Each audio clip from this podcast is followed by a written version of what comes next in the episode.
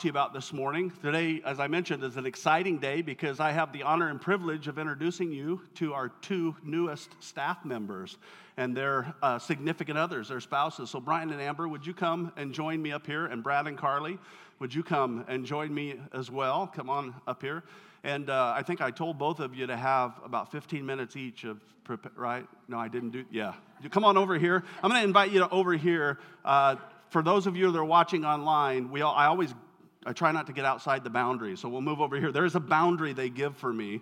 So yeah. So hopefully this is. Are we? We're good. All right. We're good. Well, I want to introduce you today, if you haven't met them already, uh, to and, and, this this again is some, some, a face that would be familiar to many of you uh, because he grew up in this church. But to others of you, this he's new. And so uh, Brian, uh, this is Brian Quaid, and he is going to be acting as our not acting. You're just going to do it, right? Our uh, worship pastor uh, from here on out. So we're excited to have him. We're more excited to have Amber here today. I, we had the opportunity to visit the other night, and uh, I, I, really encourage you guys get to know Brian and Amber if you don't know them already. Uh, you're going to love them, and, and haven't you appreciated his ministry to us so far already? So thank you, thank you. And then a few weeks ago, we announced the addition. We're really excited about this as well. Our new youth and college pastor, Brad and Carly Clough, are here. So, welcome, Brad and Carly. They're here. And uh, Brad and Carly are now here permanently, so uh, you're stuck with us. Uh, but we're glad they're here. They actually moved into the parsonage across the street, so uh, two o'clock in the morning, anybody wants to go visit them, have at it. Uh, no, but they're they're settling in there. Uh, Brian and Amber are still in transition. They're coming to us from Chicago, and uh, they still have a house to sell. So pray for them that their house sells quickly. They've got a house to find here, so pray that they find a great house at a reasonable, reasonable price in Lincoln. Um, God does do miracles, so we're going to pray for that. Uh, but we'll pray that that happens. And then there's lots of other details that we know that you guys have to work out to get here. So over the next few weeks, uh, Brian and Amber will be here. They're not going to be with us next week because they've got to go home and take care of some things. They'll be back the following week, um, and then we'll see how things go from there. But uh, we're we're going to play it by ear, but we're excited to have them here. And we're excited for both of these couples because actually, uh, this is a homecoming. So, not only a homecoming to Lincoln for Brian, but a homecoming to Nebraska for Brad. And we're going to turn this Texas girl, Carly, into a cornhusker. And so, we're glad that you guys are here. Give them, yeah, what's that? The Lord does work miracles. He does work miracles. So, yeah. So, anyway, I want to encourage you get to know these guys. We'll give you some opportunities to do that in the coming weeks, but let's, let's welcome our new staff to Connecting Point. So, thank you guys. Oh, I forgot one thing. Brad, come back up here. Come back up here.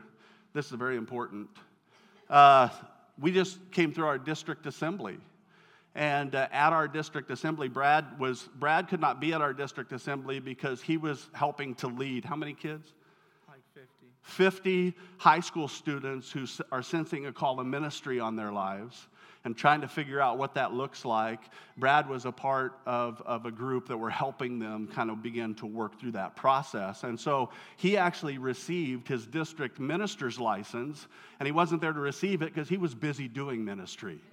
And so that's pretty awesome, but I want to present this to you this morning. This is your district minister's license. So, congratulations, man. Proud of you.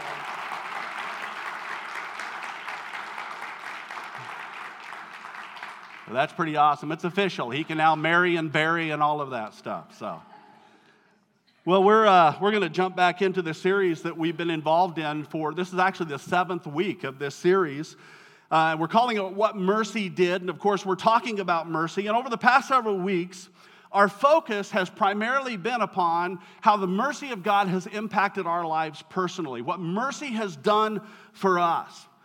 Well, this morning, I want to shift our focus a little bit, and um, we're going to continue this way for, for another couple of weeks, but I want to shift our focus off of what mercy has done for us personally, and I want to talk to you about how God wants to use us to reach out and extend the mercy that He's extended to us into the lives of other people. And so that's what we're going to be talking about for the next couple of weeks. If you've got your Bibles, I want to invite you to turn with me to Matthew chapter 5. Uh, this is a very, very famous passage of Scripture. It's part of what is known as the Sermon on the Mount. And the first section of this particular sermon that Jesus preaches is commonly referred to as the Beatitudes. And there are actually uh, 12 attitudes that Jesus said we ought to be or have in order to live a blessed life. Now, who doesn't want to live a blessed life? Good, no hands. We all want to live a blessed life, right? And so Jesus says these are 12 attitudes that you ought to have or you ought to be in order to live a blessed life. Now, we're not going to look at all of them today. We're going to save that for another time. But I want to just focus on the fifth one. It's found in Matthew chapter 5, verse 7. And Jesus says this He says, Blessed are the merciful, for they shall receive mercy. One, one sentence Blessed are the merciful, for they shall receive mercy. Now, now, I want you to know these are the words of Jesus. They're not mine, but I don't want you to miss what he's saying here because he's saying exactly what he means. Jesus says, in order to experience the mercy of God in your own life, according to Jesus, he says, you must be an individual who shows mercy to other people. In other words, think of it like this mercy is one of those things that is intended to be way more like a river rather than a reservoir. You know what I'm saying, right? You know what? A reservoir is built in order to collect and contain. While on the other hand, rivers are meant to, to feed and deliver.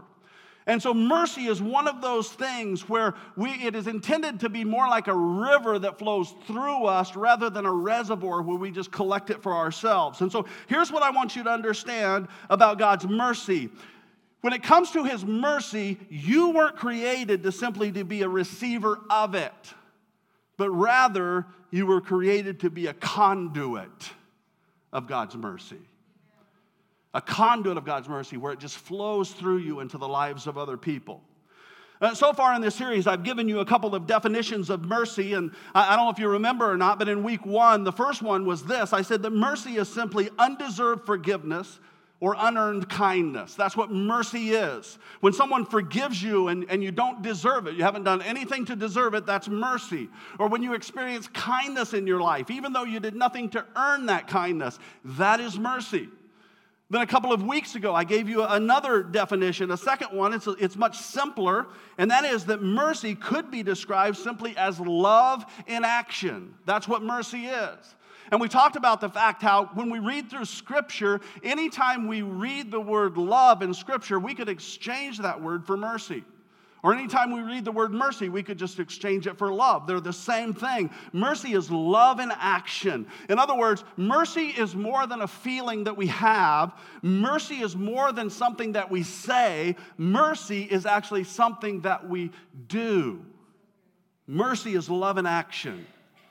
Now, this morning, I want to give you a, a, third definition for mercy, and this one's only one word. Now, notice they just keep getting simpler and simpler and simpler. One word. But if you want to know what mercy really is, you could say that mercy is simply compassion. That, that's what mercy is. Mercy is simply showing compassion to other people.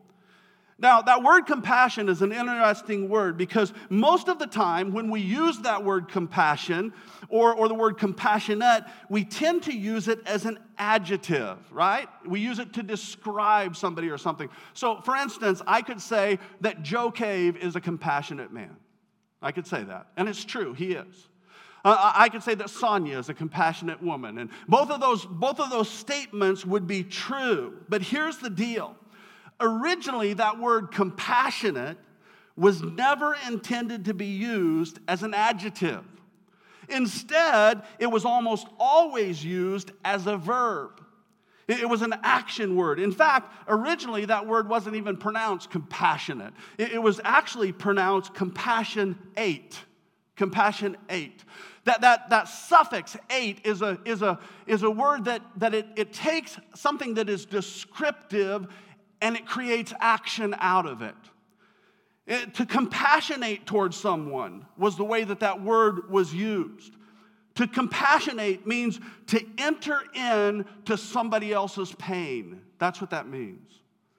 To, to, to compassionate is to enter into somebody else's pain. But, but not just for the purpose of feeling sorry for that person, which is what we often do. That, that actually, there's another word that describes that. That's called pity which is way different than compassion. To, to compassionate is entering into somebody's pain for the express purpose of lifting them out of that pain. That's to compassionate, which is way different than pity. In fact, the, the difference between pity and compassion is like this. Let me just give you an example. Let's say that you heard that, that something had happened and I had lost my job. If you were to say, That's awesome, I didn't like him anyway, that's neither one of those, pity or compassion. That's just mean, all right? But, but, but if you were to say, if you were to hear that I had lost my job, pity would be like, Oh man, poor Doug. That stinks. I really feel for that guy. That's pity. Compassion, on the other hand, would say, Oh man, I hurt for Doug, but then it would go beyond that and say, I wonder what I could do to help him. You see the difference between pity and compassion? Pity senses the pain and it doesn't like the pain that the other person is in, while compassion senses the pain and then chooses to actually, on purpose, intentionally enter into that person's story and seeks to rely, re, uh, provide relief for the pain. That, that's not the only difference between pity and compassion, but, but, that, but that's mercy, okay? Let, us let's, let's talk about what does mercy look like. Of course, Jesus gives us the best example over and over and over again. We find as we read through the scriptures, as we read especially through the gospel narrative, there are stories where Jesus would come across an individual whose life was broken, they were hurting, and Jesus, he didn't just feel pity for that person, but instead, over and over, we read this where it says that Jesus had compassion on them. In other words, he stepped into their story in order to change their situation. And, and in Mark chapter 1, there's a great example of this. This is one of my favorites. If you've got your Bible, you can turn to uh, Mark chapter 1. And I want to just begin reading with verse 40. Mark chapter 1, verse 40. It says this It says, A, a man with leprosy came to Jesus and begged him on his knees. I mean, he got down on his knees. This is serious business. He begged him on his knees. He says, Jesus, if you are willing, you can make me clean. And then notice what it says here. Again, there's these words. It says, Jesus, filled with compassion. He reaches out his hand and he touches the man. I am willing, he said, be clean. And immediately, Mark says, the leprosy left this man and he was cured. Jesus, he sent this man away at once with this strong warning. He said, See that you don't tell this to anyone, but go show yourself to the priest and offer the sacrifice that Moses commanded for your cleansing as a testimony to them. Now, listen what the man does. Instead, he doesn't listen to Jesus. Instead, he went out and he began to talk freely, spreading the news. And as a result, Jesus could no longer enter a town openly, but stayed outside the lonely places. Yet the people still came to him from everywhere. It's amazing how, when, it, when compassion is demonstrated, how it attracts people. People still came to Jesus from everywhere.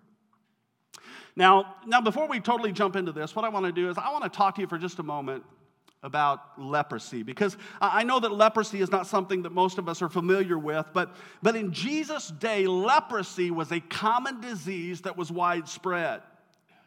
It, was, it was something that there was no prevention for, there was no cure of. Leprosy was a terminal disease, and, and it was a disease that, that not only killed the body, but first, it was a disease that killed the soul.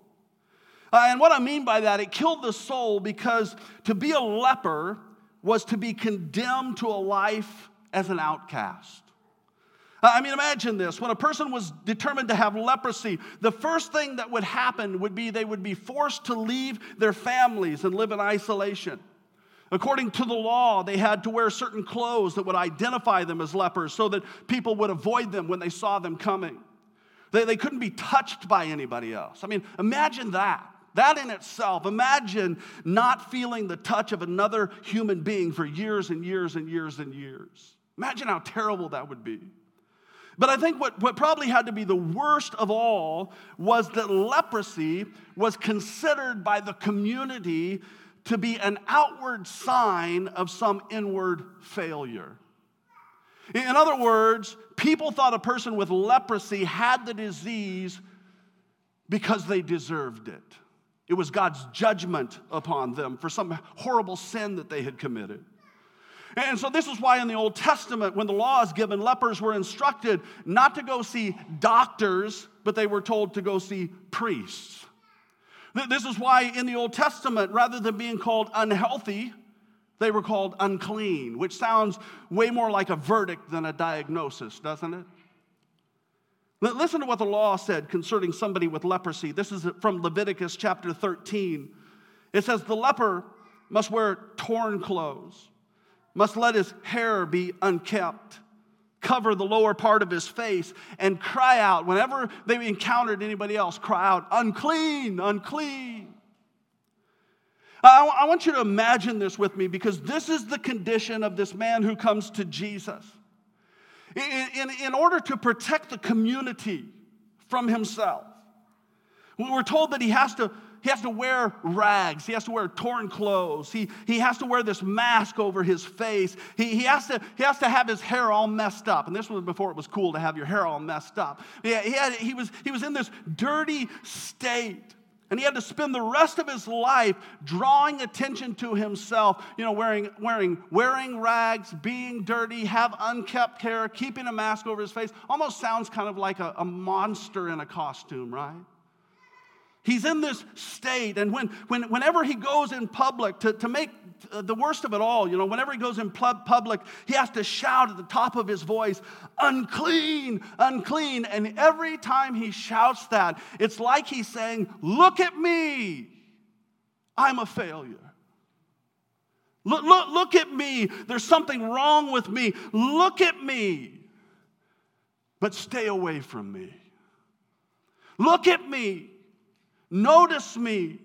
Understand there's something wrong with me, but whatever you do, don't reach out and touch me. Stay away from me because there's something wrong with me. You see, unclean was his confession that there was something morally broken in his life that was his fault, and there was no hope of fixing it. He was destined to live a life as an outcast, to live and die alone. In fact, in the, the next verse in Leviticus, Leviticus chapter 13, verse 46, it says this it says, As long as he has the infection, which remember, there's no cure for this. So, as long as he has the infection, he remains unclean. He must live alone. He must live outside the camp. So, so leprosy was a complete banishment. It was a banishment from friends, a banishment from family, a banishment from the, the community. He, he wasn't allowed to go into the places even of worship. It was banishment from worship. Imagine that. And so, in his mind, I can't imagine how he would feel that he would have to feel because he can't even go to worship, that, that even, even his worship is unacceptable. He is so unacceptable that even his worship is distasteful to God. In other words, the only one who could help him, the, the only place where there's hope, God Himself has also rejected him in his mind. I just want you to understand the condition that this man is in. And, and, so when we read this story, Mark tells us that there's this huge crowd that is following Jesus that day. And so you can imagine as, this guy comes into the crowd and he's shouting out, unclean, unclean, everybody's parting out of the way because nobody wants to be touched by this guy. And, and, he, and he comes straight up to Jesus in the middle of the crowd. And Mark says that he falls on his knees. He looks at Jesus out of desperation and he says, Jesus, if you are willing, you can make me clean. I want you to notice what this man says to Jesus. He says, not if you are able, not if you're capable. He says, if you are willing. In other words, this guy's saying, I already know you can help me. The real question is, will you help me? What are you willing to do, Jesus? Are you, are you willing to help me? Or are you just willing to feel sorry for me? And then leave me the way that I am. Listen, I, I know in our culture, you know, leprosy is not an issue like it was in Jesus' day. But the sad reality is there are still people all around us who, just like this leper, are relegated to the outskirts of society, right? Unfortunately, that's the case. This world is full of people or groups of people who others consider untouchable. You know, you know what I'm talking about, right? People who just don't quite measure up to the standard that we all expect. People who have been sent the message there's something wrong with you, and there's nothing you can do to change it, and you don't belong with the rest of us. Unfortunately, the world is still full of people who find themselves in that same place. And just like this leper, they ask the same question Are you willing? They, they look at us, they look at the church, and they ask this question Are you willing? Are, are you willing to restore my dignity? Are you willing to help me find my life again? Are you willing to help me find peace in my life? If you're willing, you can relieve my hunger. If you're willing, you can relieve my loneliness. If you're willing, you can show me value and love and compassion and hope and mercy. If you're willing, you can show me what Jesus is like. The question that each of us must answer. And this, friends, is the question that I believe Jesus asks of us is are you willing? Blessed are the merciful, for they shall receive mercy. So, so look at what Mark says, verse 41. Here it is again. This, this is Jesus' answer. The man says, Are you willing? Jesus, it says, filled with compassion. Mark says he reaches out and he touches, or reaches out his hand and touches the man. I am willing, he said, be clean. Again, I, I, know because of our cultural dif- differences, it's easy for us to miss the gravity of what Jesus is doing here because most of us have never come in contact with a leper before. But what Jesus does is unthinkable. He, he actually touches this leper. You, you see, when, when somebody touched a leper, there's only one of two things that could happen. Either they could get unclean, or in this case, the leper could get clean. Those are the only two options. Either, either Jesus is going to become unclean or the man is going to be healed. Either this man will be healed or Jesus himself will be impacted and infected by the man's uncleanness. And of course, we know the end of the story, this man was healed. But it makes me wonder as I thought about this guy, as I just kind of marinated in this passage, I wonder how long it had been since anybody had touched him. I wonder how long it had been since anybody had even looked him in the eye. I, wonder how long it had been since anyone had given him a hug or patted him on the back. I wonder how long it had been since anybody had wiped away his tears. How long had it been since anyone had even said something nice to this guy? I mean, mostly of what he heard probably were curses from people telling him to get out of the way. Or worse than that, he heard nothing, just the stares as people turned away and kept their distance from him. I can't even begin to imagine the impact of what Jesus did to the psyche of this man. Again, it says that Jesus was filled with compassion. In other words, Jesus entered into this guy's pain. Jesus reaches out his hand and he touches the man. He, he, he didn't just talk to him, or worse yet, talk about him. He, he didn't just say, oh, that poor guy, you, you know, so and so that down, down the street, he, it stinks for him, but don't go near him. No, he did something about it. He reached out his hand, he touched the man. I am willing, Jesus said, be clean. What, what I think is interesting about this story is that Jesus touched the man before he spoke to him. That, that interests me. It, reminds me that it's not just enough to preach to people. We've got to reach out and touch them first. We've got to show the love of Jesus before we start talking about the love of Jesus. Hear me on this, folks. I, think for most people, the problem is not that they haven't heard about the love of Jesus. The problem is they just haven't seen it from us yet. Listen, I'm convinced that people don't need to hear it as much as they need to see it. That they need to know that it's true. And the question that they have for us is Are you willing? Are you willing to reach out and touch me? Are you willing to step into my story? Are you willing to get a little bit messy? Are you willing to show me compassion? Kay Warren, in her book, Say Yes to God, says this about compassion. She says, Compassion is simply making a decision. Compassion is not an emotion. Expressing compassion is a deliberate choice to embrace pain that is not your own. She goes on to say, We are most like Christ when we choose to offer the gift of our presence and we choose to absorb within ourselves the suffering of the least, the last, and the lost.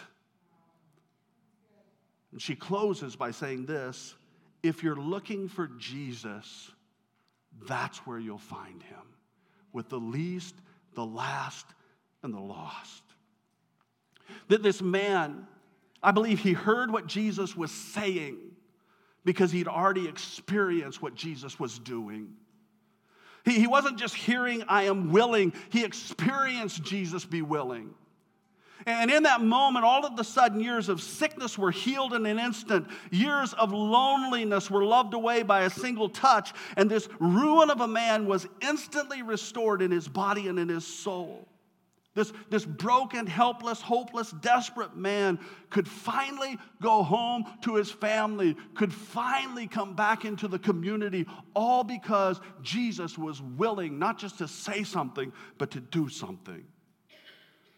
There are, there are a couple of very interesting ironies in this story of the leper. The, the first one is found in verse 44. Mark tells us that after Jesus heals the leper, he tells him to go and show himself to the priest and to offer the sacrifices that Moses commanded for his cleansing as a testimony to them. Now, the significance of what's taking place here is easy for us to blow past because the really exciting part has already happened. The guy's been healed. But this is a very significant piece of the story. I, I don't want you to miss what's going on here. So, why does Jesus tell this man that he has to go to the priest and offer sacrifices? What is that all about? If you go to Leviticus chapter 14, Chapter 13, we read from, and that was the instructions of how a leper is supposed to live. Chapter 14 says that if by chance a leper were to get healed, here's what he would have to do. Leviticus chapter 14, verses 13 and 14, it says, The priest is to slaughter the lamb, this lamb that the leper brought for sacrifice in the holy place where the sin offering and the burnt offerings are slaughtered. It goes on to say that the priest is to take some of the blood of the guilt offering and put it on the lobe of the right ear of the one being cleansed and cleansed in this place, case the leper. So on the lobe of the right ear, on the thumb of his right hand, and on the big toe of his right foot. So, what in the world is all that about, you know? The, the blood and the lobe and the thumb and the toe. Well, if you back up a little bit further in Leviticus, to Leviticus chapter 8, Le- Leviticus chapter 14 is the regulation for cleansing of the leper. Leviticus chapter 8, verses 23 through 24, tell us the regulation for ordaining priests. Listen to what it says. It says that Moses slaughtered the ram, he made a sacrifice. And then he took some of its blood and put it on the lobe of Aaron's right ear, on the thumb of his right hand, and on the big toe of his right foot. And then it says that Moses also brought Aaron's sons, who were also being called into the priesthood, and he called them forward, and he put some of the blood on the lobes of their right ears, and on their thumbs, and on their and their big toes of their right feet. So, so what is the point? What, what, what, is the, what is the connection between these two? Here's the point that's being made. According to Scripture, Jesus is trying to help us understand whether you're a priest or a leper, it's only the blood that makes you clean. It doesn't matter what your lot is in life. It's the blood that cleanses the priest, and that's the same blood that cleanses the lepers. The, the same sacrifice that is made for the priest and what makes him holy and acceptable is the exact same sacrifice that has been made for the leper to make them holy and acceptable. What it means is, is that there is nobody that is so unclean that they are beyond cleansing. Oh, wait. But at the same time, there is so, nobody that is so righteous and so perfect and so good that they don't need cleansing. You, you see, we're all in the same boat. It doesn't matter who you are, a priest or a leper, whether everything in life seems to be working out or everything in life is falling apart. The bottom line is we all need a Savior. We all need Jesus. We all need that living hope that we sung about. All of us are in need of a Savior. Now, now, now here's the challenging part of this story for us. And I want to give you a, a couple of different challenges, really. First of all, I want to challenge you to begin to think about, and I think we need to do this as a church who are the untouchables in our world? Who are the untouchables in our world? The, the second challenge is this once we identify who the untouchables are, we have to ask ourselves the question are we willing to reach out and to touch them and show them the love of Jesus? Because Jesus is still willing. The question is not, is he willing? The question is, are you willing? Am I willing? Because Jesus still, his heart is still the same. It has not changed. He is the same yesterday, today, and forever. And his heart is still that he wants to reach out and touch and cleanse and heal broken, hurting people. The only difference is now, instead of him doing it in bodily form, his vehicle is us, the church, the body of Christ. He, his, his design is to touch his people through his people. That's what it means to be a follower of Christ. We carry the presence of Jesus. We're conduits. We carry the presence of Jesus into other people's pain, into other people's suffering in order to lift them out of it. You see, the question is not, is Jesus still willing? The question is, are we? He still wants to touch the world through us. And so we ask ourselves the question who are the lepers today? Who, who, who are those who are physically distressed because of sinful choices that they've made? Who, who are the people that society has declared to be unclean or unworthy? Who are the people that we're tempted to look at them kind of sideways and go, I wonder what that guy did to cause that to happen in their life? And the reality is, the majority of these folks are not going to just walk through the doors of our church because in their hearts they're convinced they're not welcome. They don't think they belong here, that they're not worthy. It's interesting because as recent as just a couple of hundred years ago, it was very common practice when a church was built to include what they called a hagioscope. A hagioscope was this little window, only a few inches wide. It was about eye level, and it was built on the outer wall of the church. And sometimes, sometimes it was referred to as the leper's squint. And it was built so that people who were considered lepers, undesirables, who weren't allowed in the church because the church was afraid that the sin of these folks would rub off on them and so they weren't allowed in the church. And so they built this little window about eye level, about six inches wide, where they could stand outside of the church and peer in in order to hear the good news that's being preached. God forgive us. They, they weren't welcome in the building. They could just stand outside and get a glimpse of what's going on inside. Now, now obviously and thankfully, the days of hagioscopes are gone, they are no more. But it still makes me wonder who are the people who are standing outside, afraid to come into the building? Because they, they think that they don't belong, or they think that they're going to get judged, or they, they wonder what's going to happen to them, or what people are going to think about him. I mean, they're, they're curious about what's going on, but they wait outside. Maybe they've heard the muffled strains of our worship songs playing on the radios of our cars. Or maybe they've seen that Bible laying on your desk or that religious quote that you posted on social media. Maybe they've seen the CP logo on the back of your car, and so they know you go to church, but in their minds, they're pretty sure that they wouldn't be welcome there because you've kept them at a distance. You've seen the brokenness of their lives, and, inside you felt bad for them. You hated that they're in that condition. You've, you've pitied them. But the truth is, you've never had compassion for them. You've never reached out and touched them.